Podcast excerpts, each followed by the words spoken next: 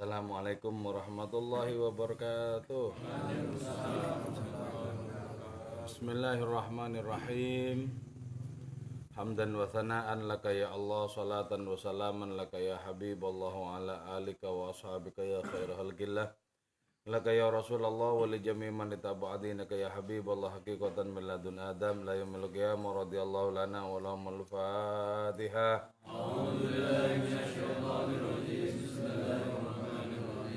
الحمد لله رب العالمين الرحمن الرحيم مالك يوم الدين إياك نعبد وإياك نستعين. صراط الذين أنعمت عليهم غير المغضوب عليهم ولا الضالين. آمين. لتقربنا إلى الله تعالى لمحبتنا إلى رسول الله صلى الله عليه وسلم. لسلامتنا في الدين والدنيا والآخرة. لقضاء ديوننا لقضاء حاجاتنا. من هوائج الدنيا والآخرة تيسير أرزاقنا حلالا طيبا مباركا كثيرا وسعا. لصحة جسادنا وقلوبنا لشفى أمراضنا ظاهرا باطنا. لدفع البلايا والمحن والفتن والأمراض الأسقام لمنافعنا لمصالحنا لأهل بيتنا وأولادنا ذرياتنا وجوارنا أصدقائنا جميع المسلمين والمسلمات والمؤمنين والمؤمنات الأحياء منهم الأموات والعز الإسلام والمسلمين. بجودك يا الله بشفاعة نبيك يا الله ببركة أوليائك يا الله وبأسرار الفاتحة.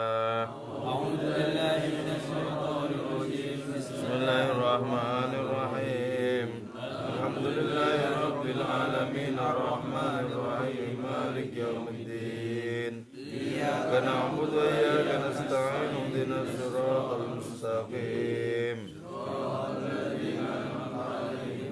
المغضوب عليهم ولا الضالين آمين قال المصنف رحمه الله تعالى ونفعنا بعلومه وأمدنا بأسراره وأفاض علينا من بركاته وبكم آمين بسم الله الرحمن الرحيم فهم المريدين Adapun ini adalah berkaitan dengan pemahaman para murid anna dhannun sesungguhnya dhunun al-misri lam yajunna ialah tidak gila bal bahkan fa'ala berbuat itu dhunnun ha terhadap itu berbagai macam perbuatan orang gila amidan seraya dalam keadaan sengaja.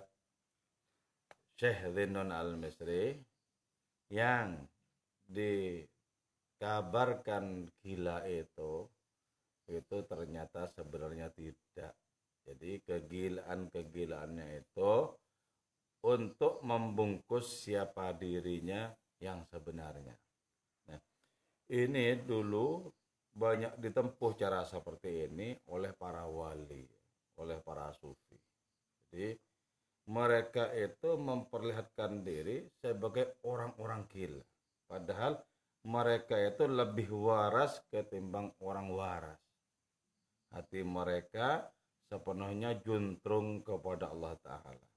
Tapi agar itu tak tersentuh, tidak tercium, tidak diketahui adanya hubungan istimewa dengan Allah itu, kemudian orang seperti Syekh Dinan menyembunyikan diri di balik kegilaan-kegilaan dan orang mengatakan itu orang gila. Ada banyak wali master, wali yang menyembunyikan diri itu dan membungkus dirinya dengan kegilaan-kegilaan seperti itu. Syekh Abdul Qadir Jailani misalnya, itu pernah sampai dibawa ke rumah sakit gila. Karena bagi orang-orang itu tidak waras. Padahal semata-mata dalam rangka menyembunyikan diri. Beliau kemudian menampakkan diri sebagaimana apa adanya ketika telah mendapatkan perintah dari kanjeng Rasul Muhammad SAW untuk berdakwah terang-terangan mengajak umat manusia kepada Allah Subhanahu wa taala. Sebelumnya menyembunyikan diri dengan kegilaan-kegilaan itu. Ada sebuah torekoh juga bernama Malamadiyah ya. Nah orang-orang di torekoh ini banyak juga menyembunyikan diri. Tidak saja dengan kegilaan, tapi juga menyembunyikan diri di balik perilaku dan pakaian pakaian orang jahat. Ada seorang waliullah bernama Syekh Abdul Rahim Al-Istakhri. Beliau itu begitu merasakan dekat dengan Allah, lengket dengan Allah. Tapi sengaja pakaiannya itu adalah pakaian yang sering kali dipakai oleh orang jahat dan kata-katanya kasar seperti orang jahat. Itu untuk apa? Untuk melindungi adanya kemesraan dengan Allah Ta'ala biar tidak terendus, tercium, diketahui oleh orang lain. Jadi keikhlasan yang luar biasa. Mereka tidak tersinggung disebut gila itu, malah senang. Justru dengan disebut gila itu, mereka kemudian menjadi merasakan adanya cinta yang steril dengan Allah Ta'ala itu. Ya.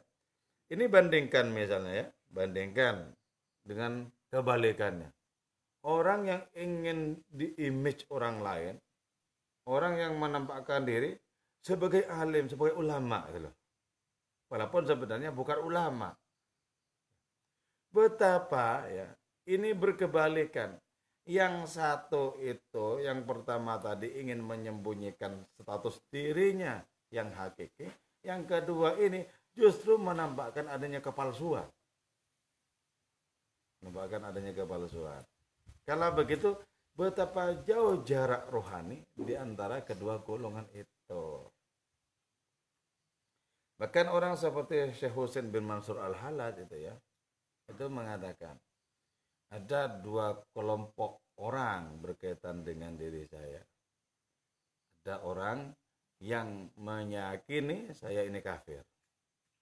Ada orang-orang juga yang meyakini saya ini wali. Saya lebih senang dengan sebutan yang pertama. Menyebut saya kafir. Saya lebih senang. Kenapa?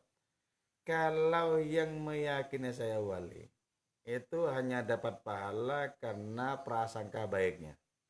Tapi kalau yang meyakini saya ini kafir, itu berdasarkan akidah mereka. Dan perbuatan berdasarkan akidah pahalanya lebih besar dibandingkan perbuatan hanya karena berbaik sangka. Jadi jadi sebisa mungkin ditutupi itu loh, sebisa mungkin ditutupi, bukan malah membesar-besarkan diri dengan adanya perspektif, adanya prasangka orang lain, bukan.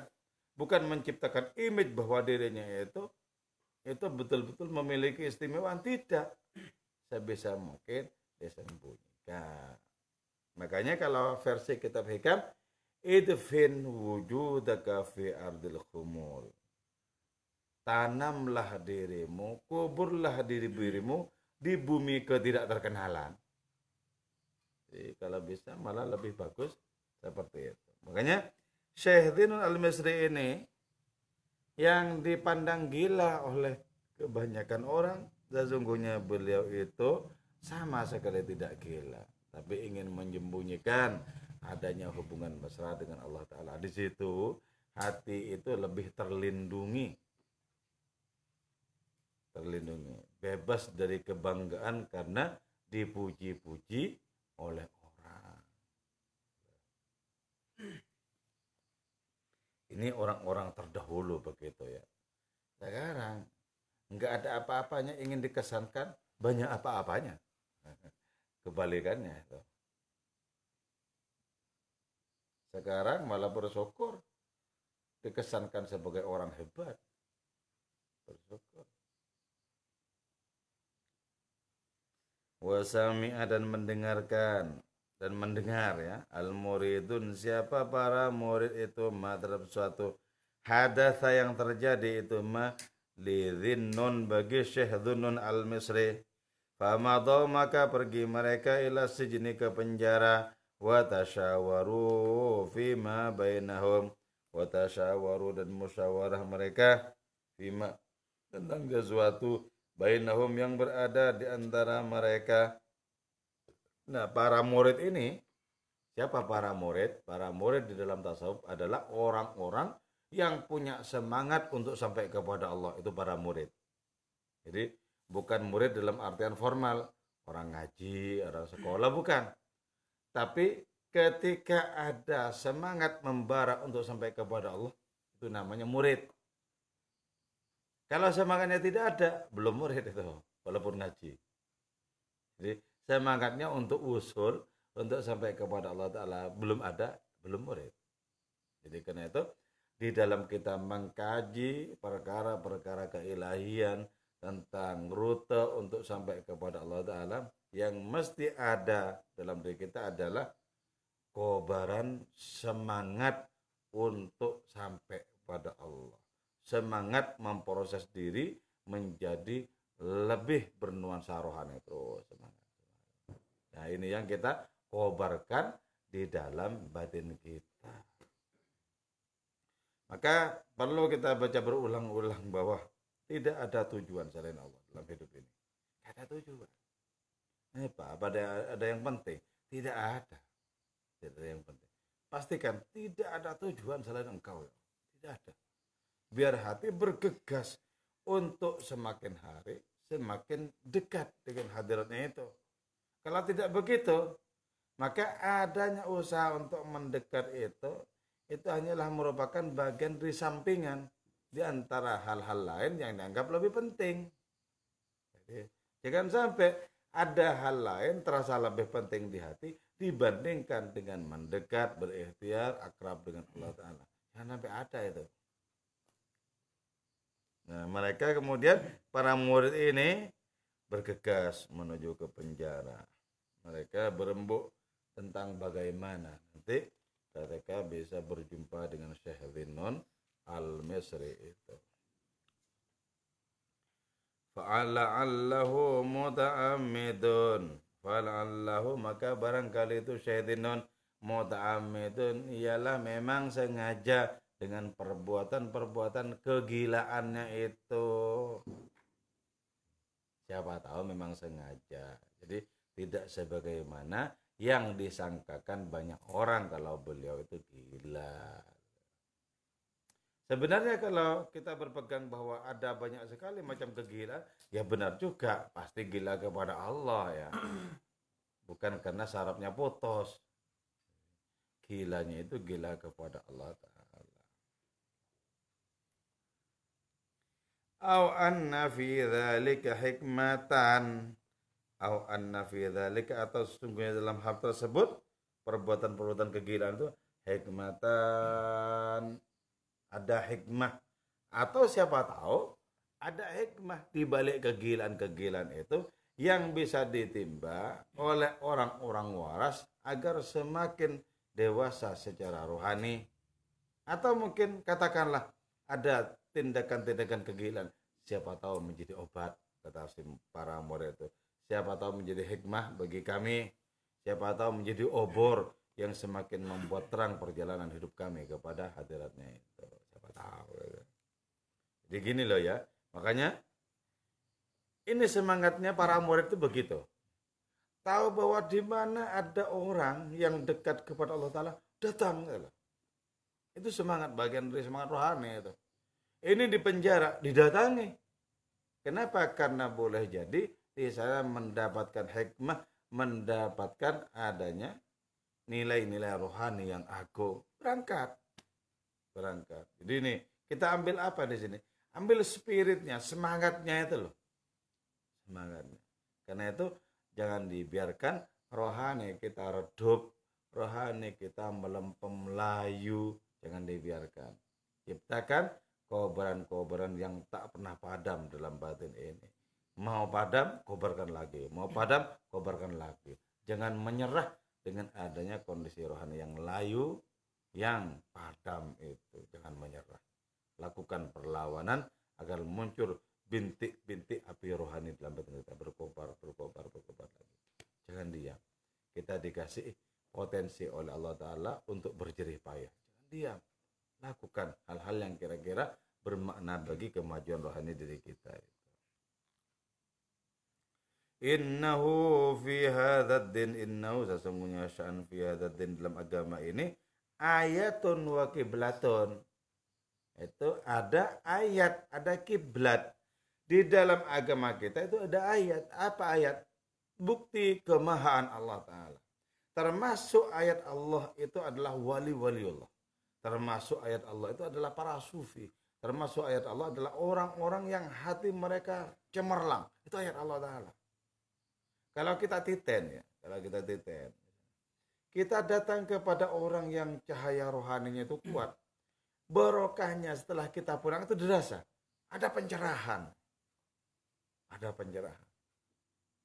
Dulu saya ya, ketika datang ke Pati, ke rumahnya Kiai Haji Muhammad Zuhri itu, pulang-pulang itu, merasa adanya pencerahan sampai berhari-hari. Tercerahkan. Dan hidup itu menjadi semakin membahagiakan. Itu pengaruh. Pengaruh. Jadi orang yang cemerlang hatinya itu ayatnya Allah Ta'ala. Ayat Allah Ta'ala. Karena itu ambil sebanyak mungkin adanya hikmah, adanya cahaya Allah Ta'ala di orang itu, ambil sebanyak mungkin. Maka kita akan merasakan betapa barokah itu nyata. Barokah itu gamblang, konkret, bisa dirasakan langsung barokah itu. Ibaratnya apa? Ibaratnya kita membawa obor yang belum menyala datang ke orang itu untuk menyalakan obor itu pulang-pulang membawa obor yang menyala nah siapa tahu hati kita yang melempem dengan demikian akan menjadi bercahaya berkobar dengan adanya perjumpaan dengan orang yang terkasih di hadapan Allah jadi ada ayat, terus ada kiblat dalam agama kita. Kiblat itu tidak hanya menunjuk kepada Baitul Haram sana, tidak hanya menunjuk kepada sebuah ayat Fawalli wajhaka syatrul masjidil haram tidak hanya menunjuk ke sana. Yang disebut kiblat itu. Kiblat rohani itu adalah orang yang akrab dengan Allah itu kiblat rohani. Itu tadi mainan HP toh. orang yang akrab dengan Allah Ta'ala itu itu adalah kiblat rohani. Karena itu di mana pun kita berada, cari tahu di situ. Siapa tahu di situ ada orang-orang yang hatinya ikhlas, hatinya itu bersih, kita mendekat kepada orang itu, kita merasakan damai. Cari di mana-mana itu orang seperti itu. Orang seperti itu adalah kiblat rohani. Orang seperti itu adalah ayat juga Jangan diam. Jadi kita perlu mempertanyakan diri sendiri. Seberapa banyak engkau kulaan kekayaan rohani oh hatiku? Seberapa banyak engkau melanglang ke mana-mana untuk menemukan orang terkasih Allah Ta'ala? Seberapa banyak? Apa yang selama ini engkau lakukan oh hatiku? Itu. Jadi jangan diam, toh menyesallah kalau dalam hidup ini kita tidak memiliki semangat untuk akrab dengan Allah. Sesale itu, karena itu adalah penderitaan yang sesungguhnya. Jadi kalau sampai tidak ada gairah untuk lebih dekat dengan hadiratnya, itu penderitaan paling penderitaan itu. Jadi penderitaan itu bukan malapetaka, malapetaka tapi menjadikan orang itu berlari menuju kepada Allah. Malapetaka itu pun adalah karunia sebenarnya. Kita tidak mendapatkan malapetaka, tapi batin kita melempem. Itu betul-betul penderitaan itu. Kefakiran yang sesungguhnya. Jadi kan itu lakukan. Jangan diam. Wa ba'idun ba'idun an akli syabih bil bahar wa ba'idun jauh ba'idun jauh. An aklihi dari akalnya itu syaitan asyabih yang serupa bil bahri dengan samudra. Ayakuna pandanya ada. Al jununu apa kegilaan itu? Amiron lahu memerintahkan. Lahu terhadap tu syaitinun bisafi dengan kebodohan. Gak mungkin ya orang yang akalnya seperti samudra seperti syaitinun itu oh gak mungkin kegilaannya itu menunjuk kepada kebodohan gak mungkin ya kan kalau orang-orang yang putus sarafnya itu kan gila bodoh itu. Atau orang-orang yang dirasuki jin, kan bodoh itu. Bodoh. Mustahil orang seperti Syekh Dinul al-Misri yang akalnya seperti luasnya samudra, yang cerdasnya sangat hebat, sangat dahsyat, gak mungkin kegilaannya itu mengandung kebodohan, gak mungkin. Gak mungkin. Ya, kalau kita pengen tahu orang cerdas atau tidak cerdas, lihat dong, lihat kecemerlangan rohani. Kalau orang rohaninya cemerlang, gak mungkin bodoh. Gak mungkin bodoh. Kalau orang memiliki aura rohani, memiliki aura keikhlasan, ketulusan, aura kehusukan, biarpun orang itu lugu, itu lebih cerdas dibanding orang cerdas. Kelihatannya lugu, baca kitab nggak bisa, memimpin tahlil nggak bisa, tapi perilakunya itu menunjukkan adanya aura keikhlasan. Kata-katanya itu sangat menunjukkan adanya kedamaian perilakunya juga begitu. Pastikan itu lebih cerdas ketimbang intelektual mana pun yang masih kalah dengan nafsunya sendiri. Lebih cerdas itu. Lebih cerdas. Nah, Hikam juga membahas tentang perkara itu. Tentang perkara orang yang yang cerdas dan orang yang bodoh itu. Kecerdasan macam apa kata kitab Hikam itu? Yang dimiliki oleh seseorang dan masih kalah dengan nafsunya. Jadi ternyata apa?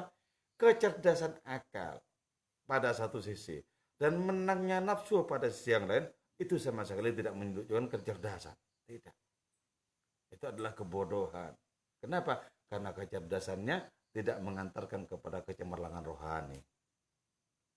Jadi karena itu yang kita buru bukan cuman kecerdasan rasional, bukan itu yang kita buru. Yang kita buru terutama apa? Selamatnya hati ini dari berbagai macam penyakit, penyakit rohani. Jadi digambarkan akalnya syaitanun itu seperti samudra. Ini yang disebut dengan tabahur ya. Mensamudra. Tabahur fil ilmi, tabahur fisuluk, mensamudra dalam ilmu dan dalam menempuh lorong kepada Allah Subhanahu wa taala. Tabahur. Wa hasya lillah min kamali jahi ayyuti ghamamul maradi qamarahu wa hasyalillah dan jauh-jauh sekali mingga mali jahi dari kesempurnaan pangkatnya syaitanun itu. Ayyuti menutupi. Wamamul marad apa mendung sakit itu qamarahu terhadap rembulannya? Gak mungkin. Gak mungkin. Rembulan rohani syaitanun itu gak mungkin tertutupi oleh awan gemawan jadi terlampau terang benderang untuk ditutupi oleh awan gemawan. Karena itu bagi orang yang sedikit saja memiliki kecerdasan tahu Syaitanun ini tidak gila sebagaimana kegilaan yang bodoh. Tahu. Makanya ya, kalau kita mencoba untuk mengembangkan ketajaman mata batin itu basirah dengan banyak dekat kepada Allah Ta'ala, kita berada di tempat terasing. Di situ banyak lalu lalang orang. Kita bisa tahu loh, itu kekasih Allah, itu kekasih bisa tahu. Walaupun tanpa perkenalan. Dari mana itu? Dari aura. Jadi aura itu tak tertutupi bagi orang yang memiliki penglihatan batin yang bagus. Gak tertutupi. Jadi wali yang pura-pura gila misalnya, tetap ketahuan. Tetap ketahuan. Tak akan pernah tertutupi dulu sekitar tahun-tahun 2008 atau 2007 tuh ya di Ring Timur dekat perempatan Kota Gede itu itu ada pemulung ya. Ada pemulung. Bawa karung begitu. Saya melihat wajahnya itu ini bukan pemulung. Saya langsung bilang Kang ayo sarapan ke rumah yuk pagi-pagi. Ya katanya. Terus saya ajak ke rumah itu. Kenalan namanya siapa? Abdurrahim dari mana? Dari Jawa Timur. Sudah berapa lama di Jogja? Tujuh tahun. Ternyata apa? Betul itu bukan pemulung yang sebenarnya. Kenapa? Karena ternyata ya doa doa hizib hizib apa semua. Boh, masa pemulung begini ini ya. jadi saya curiga dari cerahnya wajah itu. Cerahnya wajah itu. Jadi ketika sampai di ruang tamu di kontrakan saya itu itu sama sekali tidak menunjukkan pemulung. Tidak menunjukkan pemulung. Menunjukkan kelas rohani yang yang bagus itu ternyata orangnya. Nah, setelah sarapan ngomong-ngomong sebentar dan ada banyak hal yang harus ditutupi yang tidak boleh dia yang tidak boleh bagi dia untuk saya sampaikan sama-sama. Terus akhirnya keluar lagi. Keluar dari pekarangan itu pemulung lagi. Artinya apa? Yang di dalam tadi sudah nggak tampak. Sehingga wajar kalau banyak orang mengatakan pemulung atau mungkin setengah gila. Wong karungnya itu cuma berisi sedikit sekali. Jadi itu sebuah laku rohani. Ada orang-orang begitu itu modelnya ada. Ada. Terus sekitar tahun itu juga atau tahun berikutnya sekitar 2009 itu di Jalan Haji Agus Salim sebelah baratnya alun-alun utara saya di situ duduk-duduk dengan beberapa orang bapak-bapak duduk-duduk di situ kemudian ada orang lewat. Ada orang lewat noleh ke arah kami itu ya. Saya kok curiga dengan pandangannya. Saya kejar. Perempuan bu ini saya maksudnya mau ngasih uang. Saya tidak mencari itu. Tidak, tidak mau. Saya kasih uang nggak mau. Bilang kan bilang ya dia bilang. Dia menyebut nama di antara orang yang kami duduk-duduk itu loh. Sampaikan sama haji itu jangan lagi berbuat begini begitu begini begitu. Nah itu hajinya di dekat saya dekat saya setelah itu saya bilang sama tuan rumah itu tadi kau lihat orang yang lewat iya kenapa? Itu orang istimewa loh.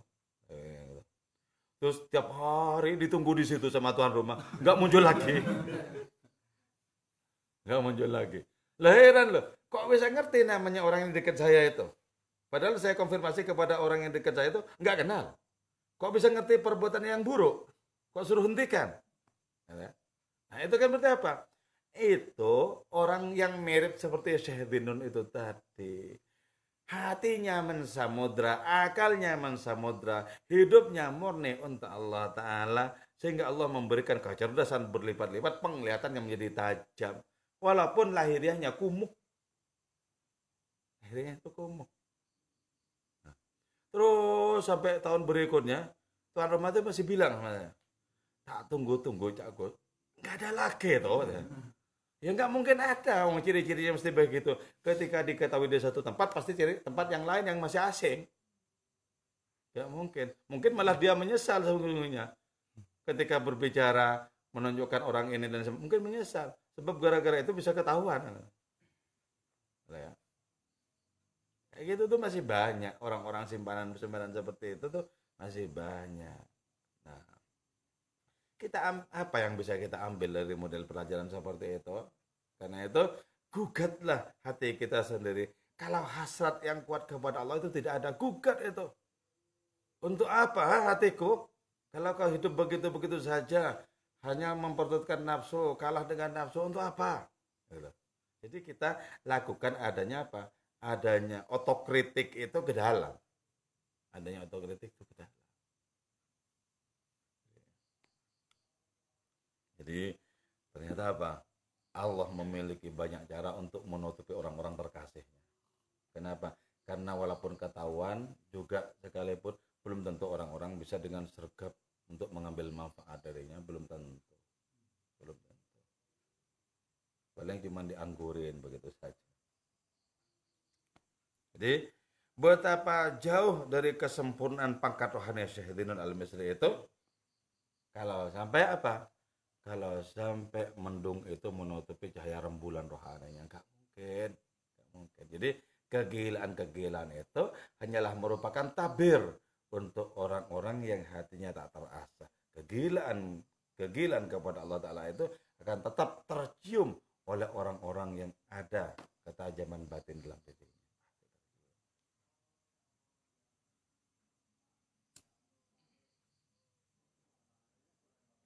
Laqad aqaba fi sijni haraban min syaril amal laqad waqaba fi sijni sungguh telah meletakkan syaitanun fi sijni di dalam penjara haraban karena lari. Dari mana? Men syaril amma dari buruknya orang kebanyakan. Ini sengaja menampakkan tindakan-tindakan orang gila itu kemudian dimasukkan dalam penjara. Untuk apa karena punya alasan tersendiri yaitu lari dari keburukan-keburukan orang banyak semacam khalwat menyepi dari cengkraman-cengkraman keburukan orang baik. Di situ di penjara itu bisa merasakan lebih mesra lagi dengan Allah Subhanahu wa taala. Karena itu kalau sampai kita gelisah hanya karena jauh dari hiburan-hiburan dunia, itu berarti hati kita yang lengket dengan perkara-perkara tipu daya dunia sudah. Sementara orang-orang yang sudah akrab dengan Allah Ta'ala justru dari dalam adanya khalwat itu, kesendirian itu bisa menjadi semakin semakin bercengkrama dengan hadiratnya. Walakot tawahar dan sungguh menampakkan diri pura-pura bil junun dengan adanya kegilaan min aril okola dari dari adanya ketelanjangan orang-orang yang berakal itu. Jadi pura-pura gila itu ya agar terlindungi dari kebodohan orang-orang dari orang yang hanya menggunakan akal pikiran tak menggunakan hati dari orang yang lahirnya cerdas batinnya yang tidak cerdas sama sekali. Dari orang yang murni bernuansa duniawi penuh tipuan itu. Semata-mata itu saja. Tawaharabil junun pura-pura menunjukkan adanya kegilaan. Sebenarnya ketika sudah bicara berdua nggak gila sama sekali. Nggak gila sama sekali. Ternyata kegilaan-kegilaan itu dalam tanda kutip itu aksesoris. Saya selama beberapa bertahun-tahun setelah berjumpa Abdul Rahim itu, saya cari juga di alun-alun utara selatan, nggak ketemu juga sampai sekarang. Ya udah biarin aja yang penting. udah ketemu. Jadi saya cari cari juga si perempuan itu, nggak pernah ketemu juga. Entah kabur ke mana. Jadi ada. Berarti begini, ini belajar bagi kita adalah betapa pentingnya kita terus mengelola diri kita, rohani kita, kita kelola agar bermakna tindakan-tindakan kita, perilaku-perilaku kita agar bernilai di hadapan Allah Subhanahu wa taala. Amin. Ya mujibas sa'ilin minkum. Wassalamualaikum warahmatullahi wabarakatuh.